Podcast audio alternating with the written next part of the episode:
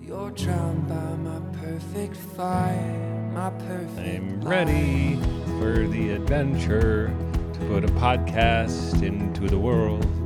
Well, that's perfect because this is the word on the hill. We are the Linky guys. You pressed record all early up on this Dan, I dog, like dude. that. You were singing a song, and I wanted the people to the people to hear it. I am Scott Powell, And I'm Father Peter Muzzett. and we are going to talk about the Bible. So Much fun. fun. Um, I- so uh, we have uh, come to. Oh wait, uh, I wanted to point something out really quick. Talk Have you to been me. following the news? All the Nobel prizes are coming out. yeah, there was something about some like stuff. Well, I'm getting the impression that I'm never going to win one. so I just wanted to. I just wanted to vent that. Sorry, what were you going to say? You know, you're uh, you are um, a peace prize in and of yourself. Thanks, man. Yeah, dude. What you said something before. You were like, "Oh, I have this thing, but I'm going to wait till we're on the podcast to talk about it because it's so profound, and I want everybody else to know it." Shoot, I Is totally, that for the readings? I totally forgot, dude. I knew you would. you, did you know I would? Yeah, that's why I always tell you all my insights, and then we fake being amazed by each other on the podcast. N- no, actually, no, we don't. We don't do that. Do you guys know that we get so excited and we we actually have to hang out with each other with all of these really exciting things on our hearts and we don't talk about them because we want to actually s- share the experience of the discovery with you. so we talk about other things. We have uh, our special uh, very special announcement to make. Okay. We are going to team up with Oh, are we announcing that? Is the- that is this, f- official? Are oh, you this is- sure we're prepared to make this announcement? I am Are you sure- positive? Positive. Are you sure? 100%. Okay. Oh, I just remember what what I was going to talk about. Got to Hold on. Do the announcement first. Uh, Come back to that. This is the problem Focus on one thing at a time. hanging out with me. Pull up your microphone. It's, it's sagging. Is it sagging? I hate sagging microphones. Tell me what your announcement. Tell us what the announcement is. Okay. The the announcement is that we are going to team up with the Catholic stuff you should know guys Woo! to uh, do a dual podcast of um, we're going to actually invite the Catholic stuff you should know guys, uh, which right now is uh, Olo, um, Michael O'Laughlin, and Father- and Father Gobes. Michael O'Loughlin. And Gobes, also known as Father Michael O'Laughlin. Olo and Gobes. Olo and Gobes. Oh. Is that how they go? Olo and Yeah. Gobes. Yeah, dude. So, so, th- and then we're going to actually uh, guest star on their podcast. So we're this is going to be celebrity time, Do you remember when we were kids and there was like the crossover episodes between the Jetsons and the Flintstones and stuff? dude. It was awesome. That's all I can think of. dude. it- You know what it reminds the me of? best. What? It reminds me of the Judgment Night soundtrack, dude. Do you remember that from the nineties? I don't even know what half the words you said mean. Um, there was Judgment Night? yeah. It was a it was a um it was a collaboration between hardcore bands and hip hop bands. It was kind of Sounds like terrible. Ice T and Body Count from the first Lollapalooza. I remember, Body Count's in The, the uh, house. I Body believe The Count. Children Are Our Future compilation. Yeah, yeah. Do you remember? I um, believe the children are our future. I'm super. I, I'm really excited. I was hanging out with uh, uh, Father Nathan Goebel over the weekend, and and I was like, dude, it's gonna get totally real up in here, man. It's going to be the most confusing podcast. Absolutely. You're like, who's talking right now? Because it's definitely not gonna be Michael O'Laughlin because he's very quiet and reserved. He's such a good man. Yeah. He's a holy man. We went to college Yeah. together. Oh dear, he's a holy And our guy. Oh. names are right next to each other in the alphabet. So because we were both theology majors, we were all in the same class and right next to each other in the roll call. M N O P. Mm. Dude, you guys together are like a, a clothing brand from the '80s. O'Laughlin and Powell. OP. OP. Very good. Okay. Okay. Ocean- so Ocean what were you Pacific. going to say? I was gonna say that um, I've been having this really weird experience. Um, we're like 20 minutes into the podcast. no, we're not. No, we're not, but We're, we're, like getting there. six. Yeah. Um, so uh, I've been having this weird experience to like going like, we're about to finish the three-year cycle. We're on the twenty-eighth week in ordinary time, Shoot. and we're about to hit like a full podcasting expression on the entirety of the three-year cycle. We'll have to talk about um, the Lutheran lectionary. The Book of Common Prayer will be now our assignment. No, so today we are in the 28th Sunday in Ordinary Time, You better believe which it. is also the feast of St. Kenneth, which is Woo! so funny to me. St. Kenneth. I've, I ain't ever So heard for of all St. you Kenneth. all you dude. Kens out there, Dude, Ken Barham, this is this is for, this one's for you. yeah, There's uh, a shout out. Ken Barham on your feast day. Boom. Boom indeed. So um, of the first reading that we have is Yeah. from Wisdom. Ooh, wisdom. Wisdom, Wisdom, W can be pronounced as V if you're German. Or Austrian. Or or Austrian. Austro-Hungarian. or Austro Hungarian. or Hungarian. Hungarian. I'm hungry for turkey. Ah. okay, come on. Wisdom 7, 7 to 11. Um, our responsorial psalm. I'm probably gonna edit that out. Our That's responsorial probably right. psalm is Psalm number 90, verses 12 through 13, 14 through 15, and 16 through 17. Fill us with your love, O Lord, and we will sing for joy. Mm. And then the um, second reading is uh, brought to you by St. Drogo's Coffee House on the Hill in Boulder, where we serve Ozo coffee for the cheapest prices that you can get anywhere around. Dollar cups of coffee, dollar cups uh, es- espresso shots, two dollar lattes. Hebrews chapter 4, 12 to 13. Come on, you thought that was the best. Uh, You were like, oh no, did you just really do that? I thought, yeah, I did. Yeah. I loved it. We really do have a coffee house. That, that actually, everything that I was just saying was really true. But You guys should all come to our. Co- I just thought we weren't doing the big grand announcing opening yet. We're not, I mean, we're, I mean, we're gonna have a we're gonna have a yeah. big party. Yeah, no, that's what I'm It- It's been saying. up and running. Oh, We've totally. been like just living it. You guys, if you're not coming to Drogo's Coffee Shop in the St. Thomas Aquinas Catholic Center, 1520 Euclid in Boulder, you are seriously missing out. Boom. No, seriously, if you're in Boulder or near Boulder, give it a shot. Our gospel is coming from the Gospel of Mark, chapter 10, verse 17 through 30, picking up exactly where we left off last week. Wow. It- Right. Yep, dude. Yeah? Did you watch uh, Key and Peele? Probably ever? not. Oh, sometimes. Yeah. Substitute teacher. we got this on lock. I don't know that one. I, Okay. don't, I don't listen to him very well. We're up in here getting some Terry's. some Terry's. We got this on lock. You're killing me. You are you have cheered up since the since we started the podcast, which makes me very happy. ever uh, listening audience, if you guys ever want to know something that um, sometimes I'm moody and um, and Scott Powell literally consistently gets me in a much better mood. Really? Oh. that's why you keep me on the payroll. Oh, consistently, yeah, like dude. That's why I'm on the payroll. Hey, bro, Payroll. Payroll. Payroll. All right. That Our was first a- reading. dude, you could sample what we just did and put that in a song. Everyone will. Okay, We're gonna have copywriters, people. dude, we've talked about wisdom a lot. Well, then let's not talk about it anymore. Okay, Our second reading is from from, the responsorial Um, No, psalm. come on, we gotta talk about. it. Okay, Okay, wisdom. Yeah, we've talked about wisdom. It's one of the deuterocanonical books. It is a collection of sayings um, rather than kind of a consistent narrative expression. Yeah, and the main themes of this book are the idea of of of we can find wisdom and we can find the way to God in creation and what He has given us. And there's a, a dichotomy between the way of wisdom and the way of foolishness. Fool. So this is the middle part of the Book of Wisdom, what our reading is coming from this week, and it's the section that which is really about the praise of wisdom. So sa- chapters six through nine or so are all praising how great wisdom is. And you know the fathers that well, let me just read this really well, at least part of it. It says, "I prayed and prudence was given me. I pleaded and the spirit of wisdom came to me. I preferred her to scepter and throne." and deemed riches nothing in comparison with her. Nor did I liken any prin- priceless gem to her, because all gold in view of her is a little sand, and before her silver is to be accounted mire.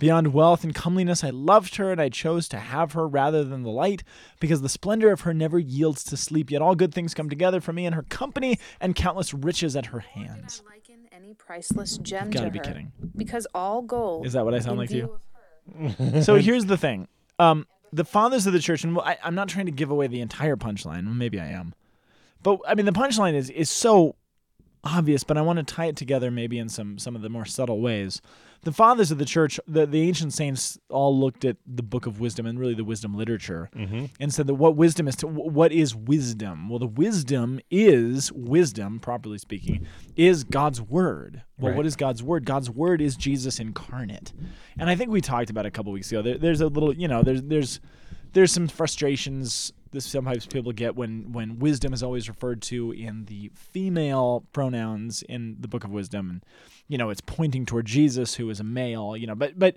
the idea is that Jesus embodies the wisdom of the Old Testament. Yes, I he mean is it you because have- he is God's word made flesh. That, but then Flesh. you also God's have word this God and the word Gospels. flesh gospel, and uh, You are a snark fans, Sorry. dude. I love you. I was actually just thinking as we were reading this, I was like, how many references does this make to popular cultural television shows like Game of Thrones, Gem? Okay, that was all I had. I don't watch that much. yeah, I don't watch either of those shows. I don't either. But like, um, What I don't even know what Gem is. dude, it's the it's a 1980s cartoon about a gem and the rock You've gotta stars. be kidding me. I know that. I know. That's come not on, what dude. I thought you were referring to. I mean, hey, Good heavens. heavens to Betsy. the heavens to Betsy. I was uh, well. it- One of the things that can really happen though is that um, uh, wisdom can also be personified in the Holy Spirit, can't it? I mean, like Sure. that, Oh, that, like yes, Jesus is the wisdom of of God i- i- Yes. incarnate and made.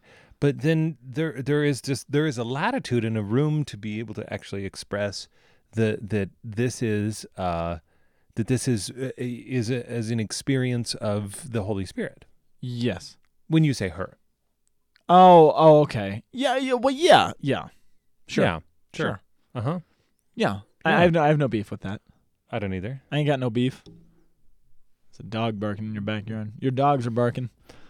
Um, so let so uh, okay i want to actually leave that where leave that where it lies and we're going to come back to it when we get to the gospel fair Okay. enough Fair enough. I, I mean, I don't mind you telling me that I lie. um We can come back to that, but I, I The mean, I re- just wanted to answer your initial statement. yeah well i don't i don't see it as a problem I don't either. so I- because There we go. the Father and I are one. yeah. and the spirit as well that's an asterisk to what he said And- oh and the spirit too That was the implication of what I was trying to proclaim. the trinity is confusing is the moral to that story The Trinity is confusing. Okay, Psalm 90. The the response itself from verse 14 says, "Fill us with your love, O Lord, and we will sing for joy." Gosh, this is one of those weeks where for me, at least in my mind, it's really hard to not speak about these all in reverse order dude, because I've, the it's- gospel brings all of them sensibility. I've been finding that increasingly difficult just in the podcast. Yeah. Well, we'll do our best then. So fill us with your love, and we will sing for joy. Teach us to number our days aright, that we may gain wisdom of heart. Return, O Lord, how long? Have pity on your servants. Uh, Psalm 90, here's what I will say about it.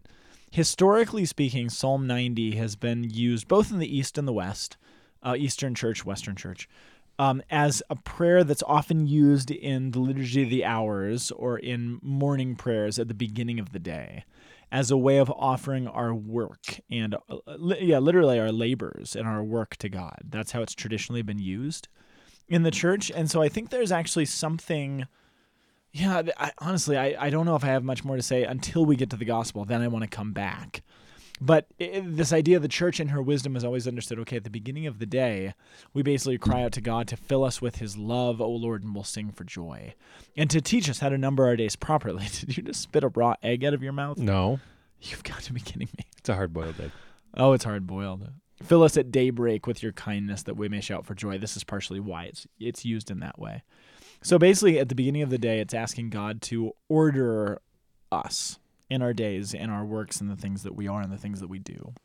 My parents uh, prayed this prayer: "Prosper the work of our hands, prosper the work of our hands." Yeah. Like that's actually like uh, essential. My dad's a custom cowboy boot maker, You better believe he is. and uh, and so like this is essential, and they pray this every day because Do they really? yeah, because they're like, dude, we work with our hands, Yeah. and like there's no um, because uh, implied in in my dad being a um um a custom cowboy boot make- maker maker, my mom is as well.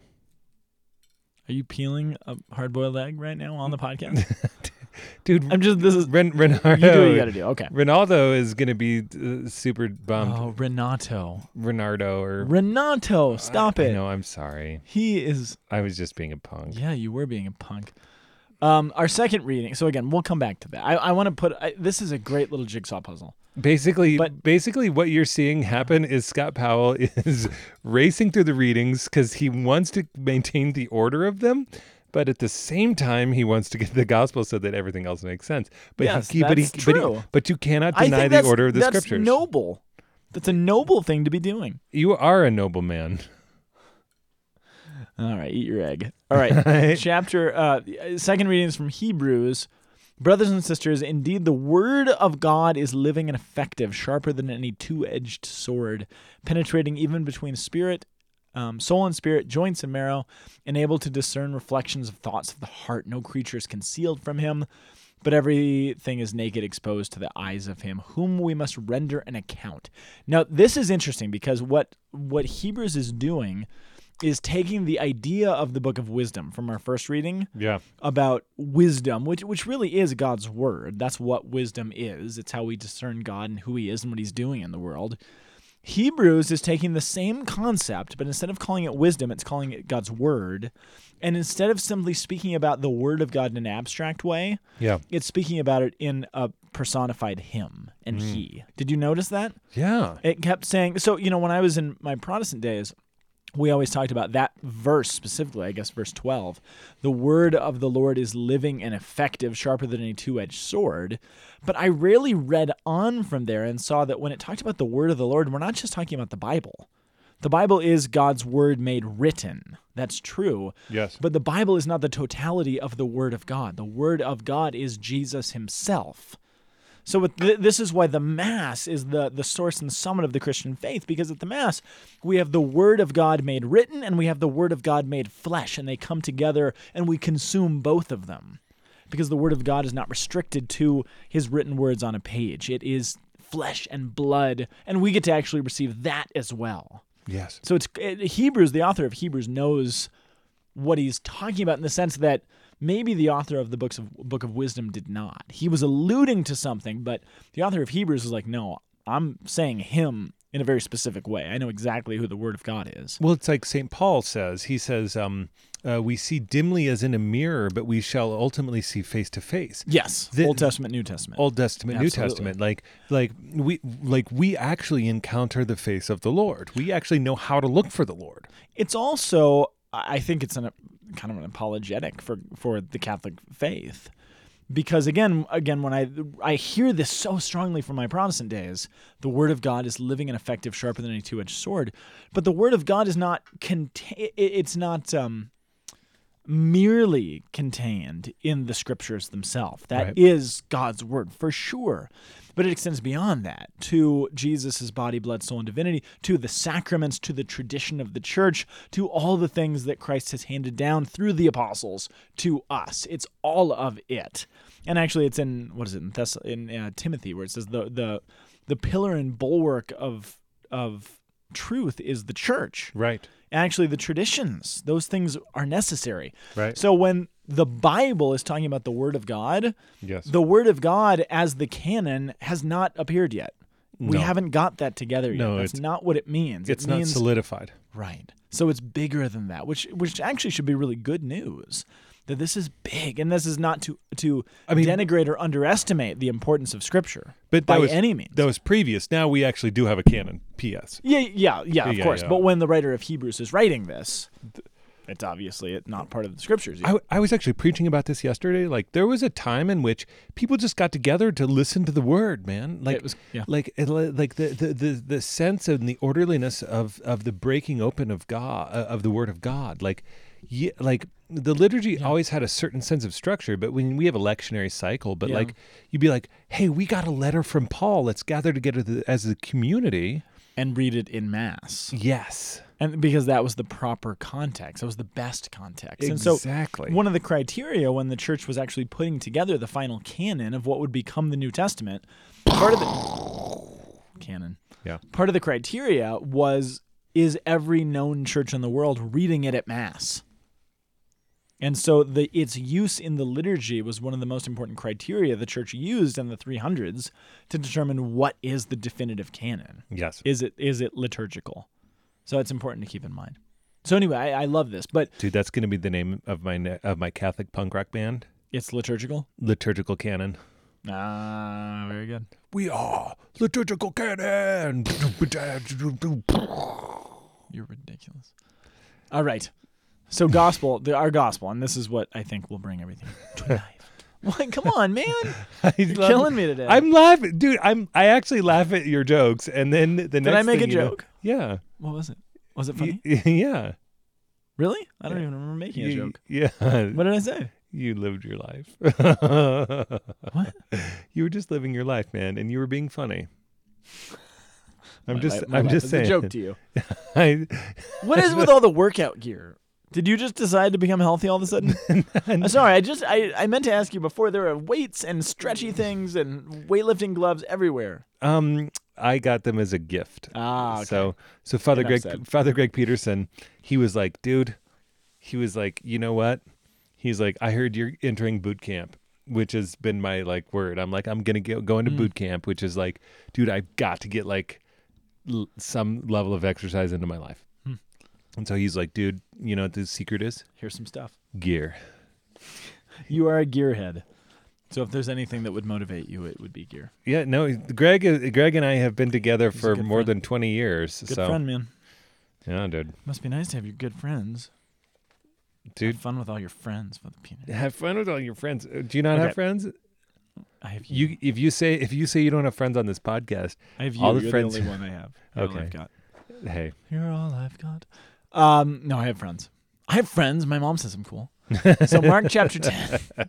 so we're picking, we're picking it up from last week. Uh, One of the things we mentioned, kind of as we ended last week, um, in Jesus's section in the in the middle section of the Gospel of Mark, which we call the Way of the Lord section, where he's literally traveling the way, the road, the Hodos road to Jerusalem yeah, uh, he gives this long series of teachings throughout most of chapter 10, which have to do with marriage, kids, and money.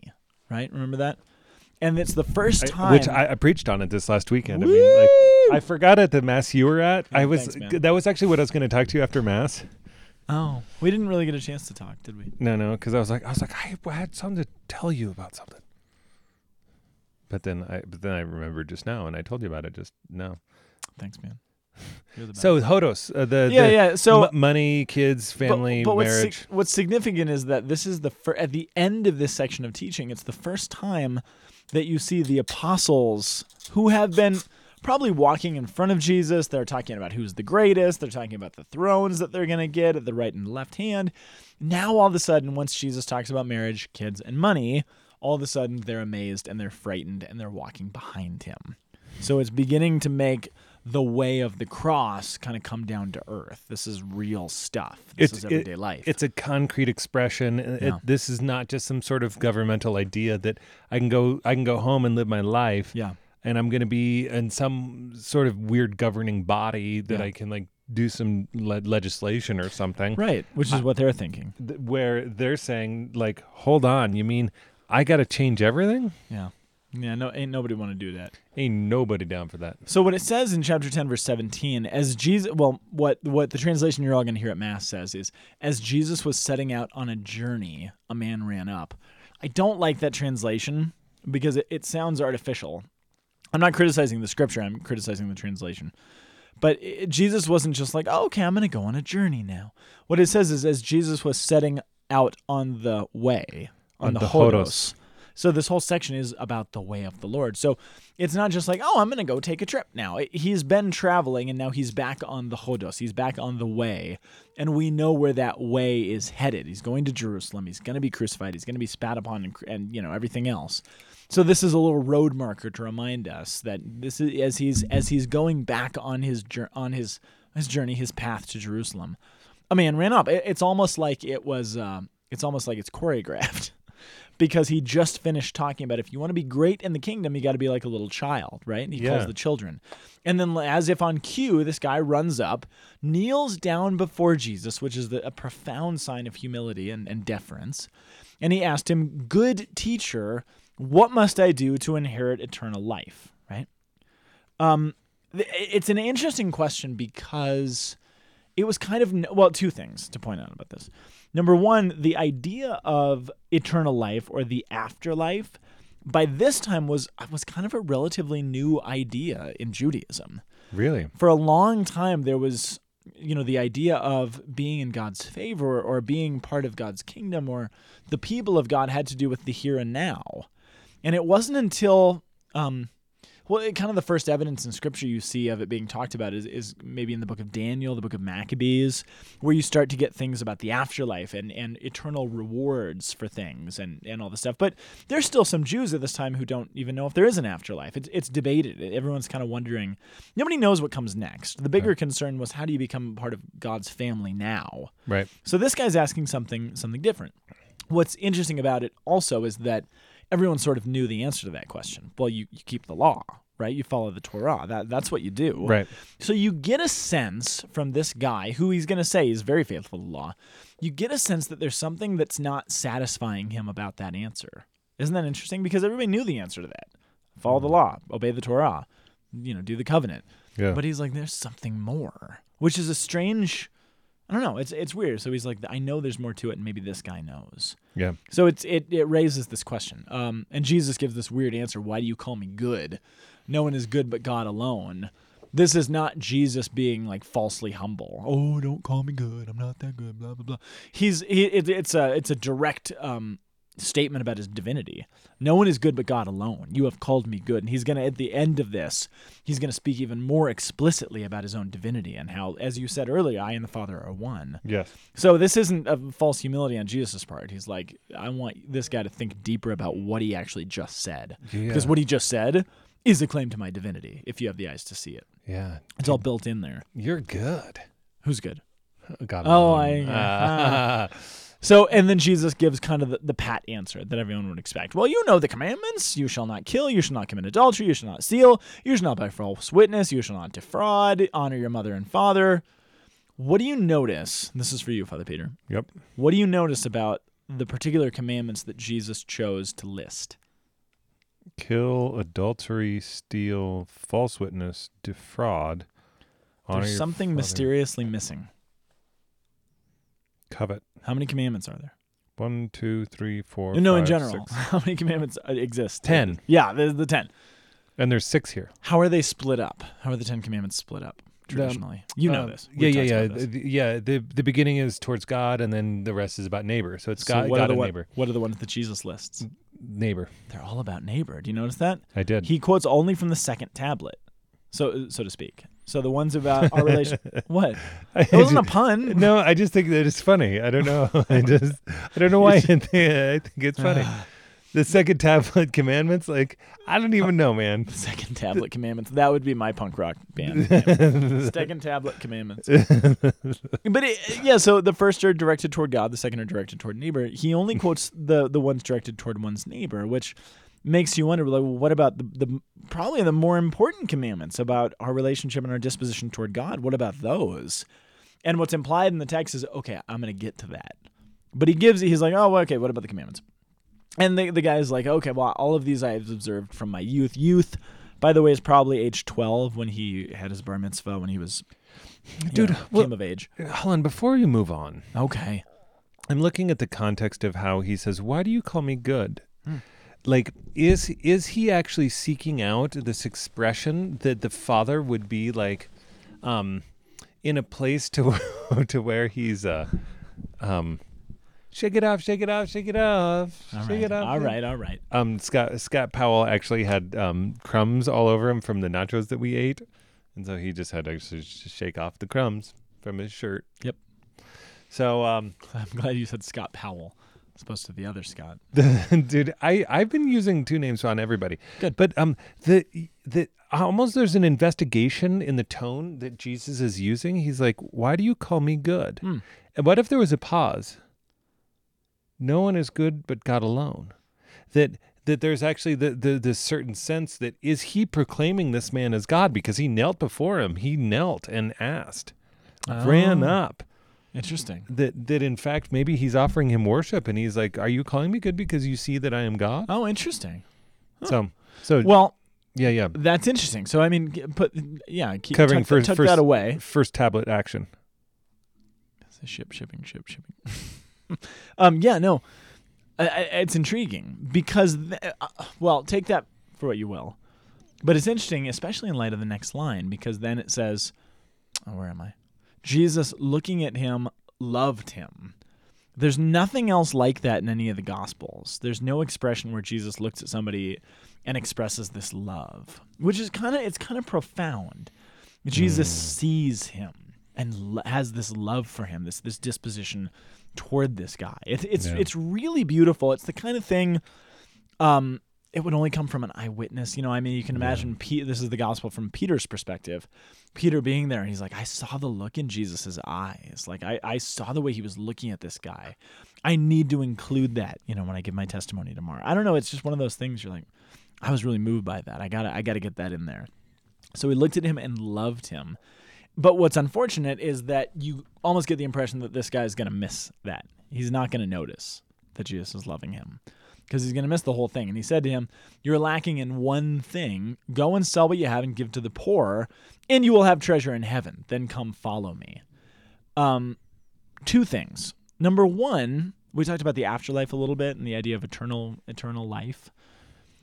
Even though there was debate over what that looked like and what that meant, one thing that was pretty commonly accepted was that the idea of reward if you were good in this life if you were faithful if you obeyed god's command you would get stuff really a whole lot of the ancient world operated on terms of what we call the health and wealth gospel so if this guy has a lot of possessions and literally in the in the greek it says property or estates if he has a lot of properties and possessions then in the eyes of the world, he was good and he was being blessed by God. He was being rewarded for his faithfulness because he's got all the stuff.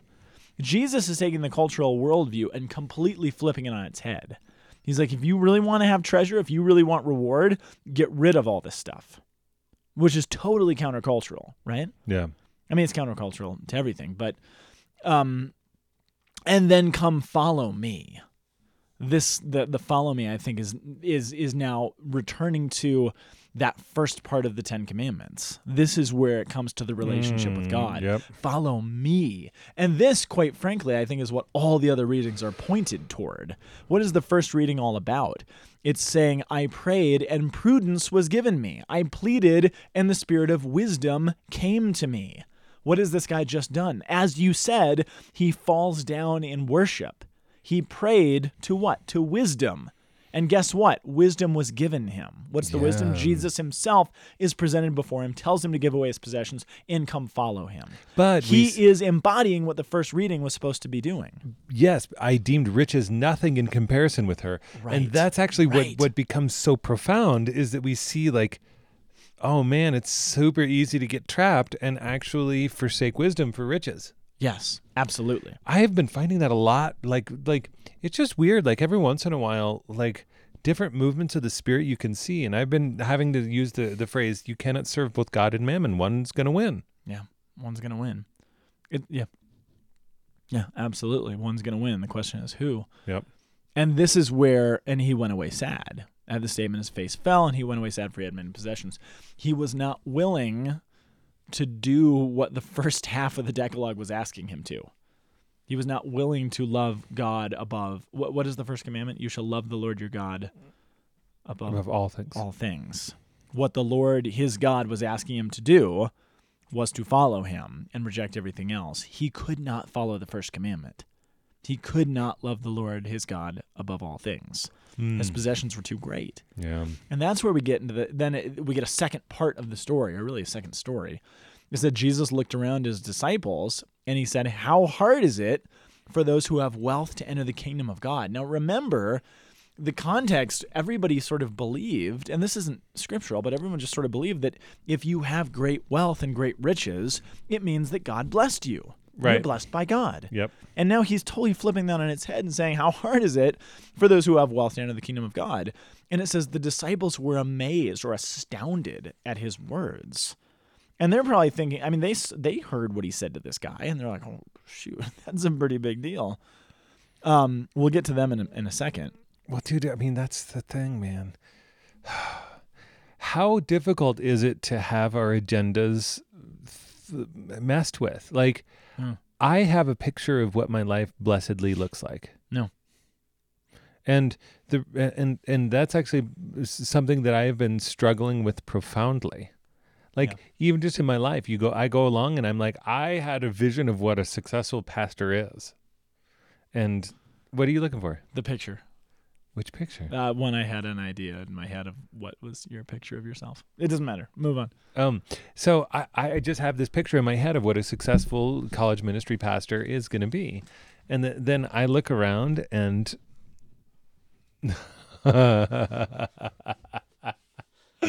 oh, dude! Scott just pulled a uh, black velvet painting off of my wall.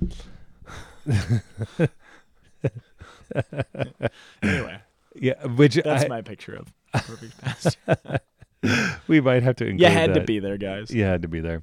I have I have several black velvet paintings on my wall because I think that black velvet paintings are like possibly one of the coolest things that you can possibly own It's very strange. because it's so off the charts. It's very weird. Yeah, Okay, sorry. So you have this image of what a perfect pastor is supposed to be.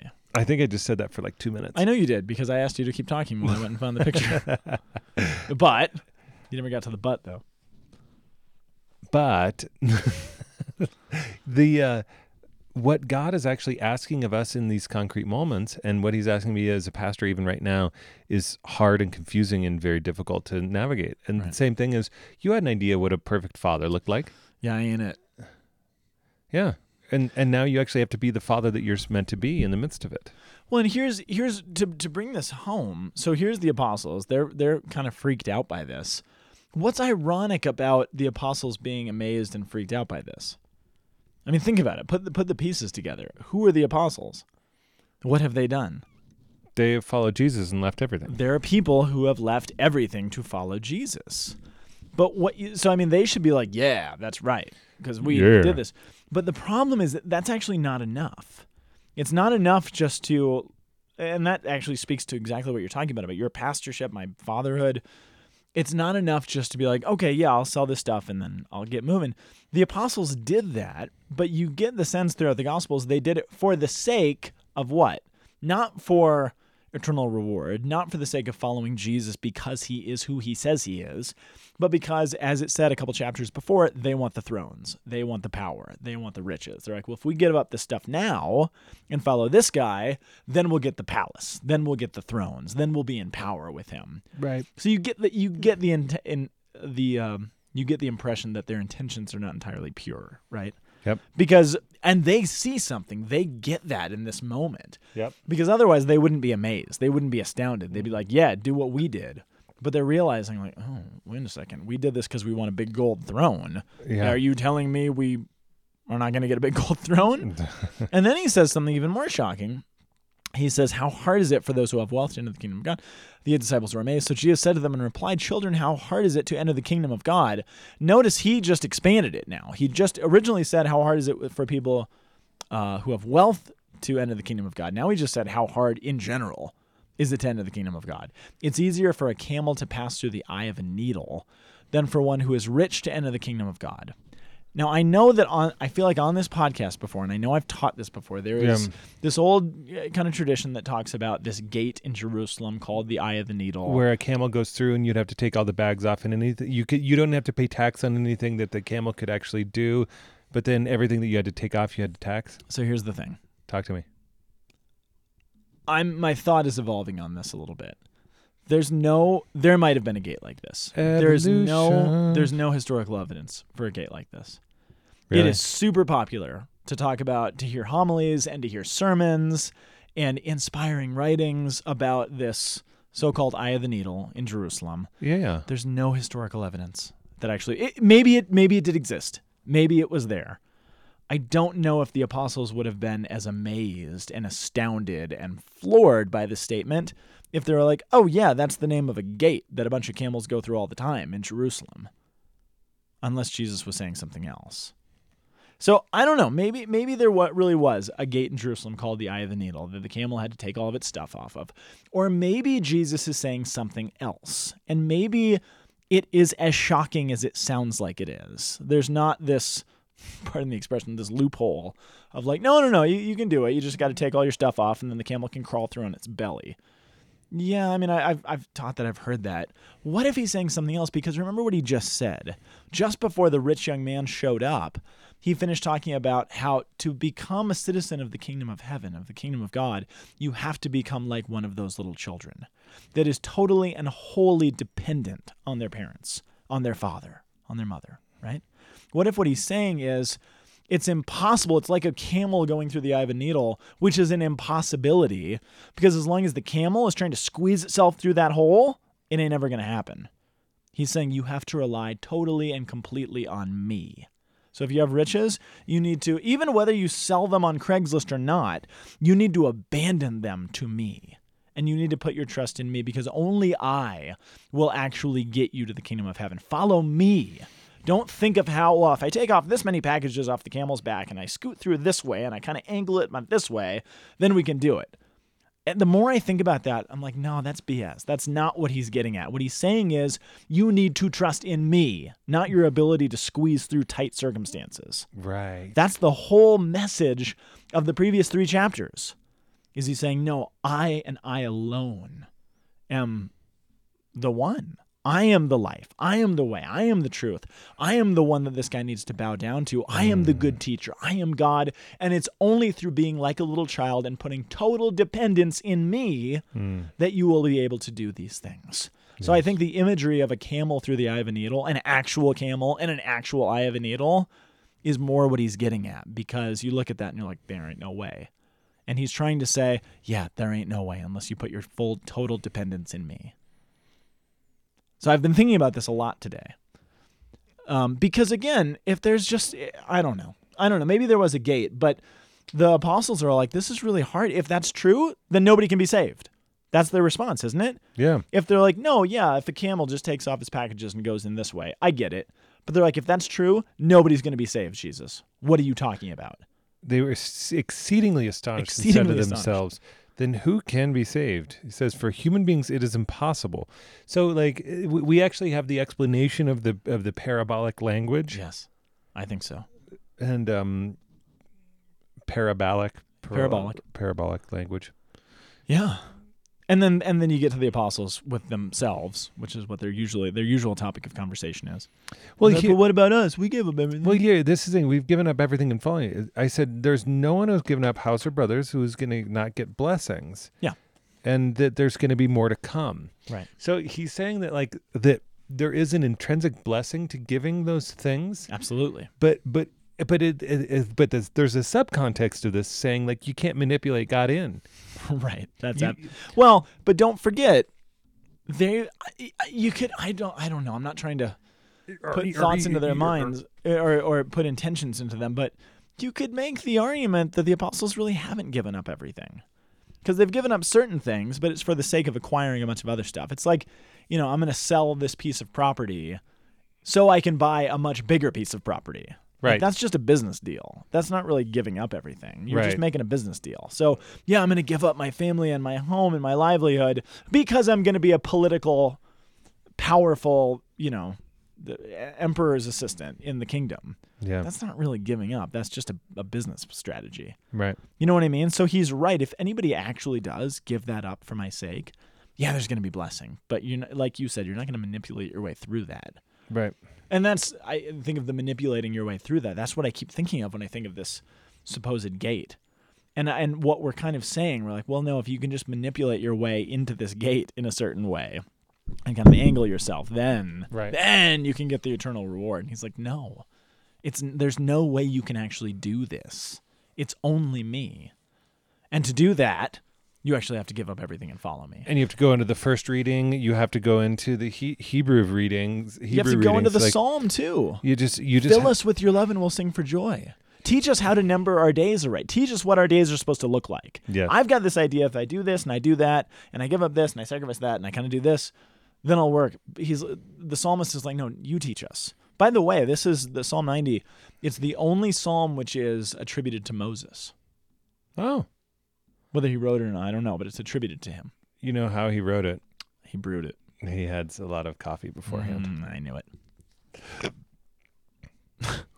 Sorry, So those are my thoughts.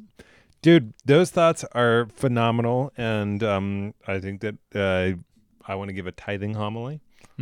But I but a tithing homily that says we don't manipulate God. Yeah. That in, that in fact we we are just uh, we're subject to him and and as we subject uh, t- uh, as we are subject to him we subject all things that are inside of us to him Right. um, out of love for him and and then we will be filled with the joy of god and we will be filled with his love and we will seek god above the things of this world and that'll be the best Yeah. and that is actually like we, we can kneel down before him and the Lord can challenge us and say, like, give what you have away. Give it to me. And it's probably going to stink. It's probably going to hurt and be painful. Yeah. Unless you've ever done it, which by the way is super freeing. It's totally amazing. Sold everything you have? Yep. Did you do it? I did. Before I went into seminary. Really? Yeah. Wow. I've never done it. You have a family, it'd be, it'd be Yeah, it wouldn't be a good idea. No. All right, you guys. Well, that's um that's that. so Keep it don't real. sell everything you have unless God tells you to do it. Yeah, that's actually That's kind of key. the other Uh, built-in he- thing here. So what what we're being called to is a willingness Yes. to abandon everything. And and that that is what we call a uh, what's the word? a detachment. detachment. So Jesus isn't saying that unless you're totally poor, unless you have nothing, then you can't enter in the kingdom of God. He's saying unless you're totally detached from it. If God were to call you to do that, are you willing to do it? If Yep. God is to call you to move to a foreign country, are you willing to do it? If God's to call you to adopt a child from another nation or something, are you willing to do it? What's your level of detachment from your view of your life? Yeah. Of like you said, your image of what a perfect pastor is, my image of what a perfect father is. How much am- are we willing to be detached from those things and docile enough to follow God wherever he leads us? Right. That's the point. Yes. And to do those things, again, what Jesus is saying, is really not possible under our own power Nope. unless we abandon it to God, unless we follow Him with all of ourselves, we're not going to be able to do it. But when we give ourselves to Him, when we sacrifice that, the the, the most important thing, ourselves, then we can do all things through Him. Strengthens, strengthens us. Strengthen us, O Lord. Indeed. Keep All right, it you real, guys. everybody. We love you. We'll be back next week. Okay. See you later. Bye. Bye.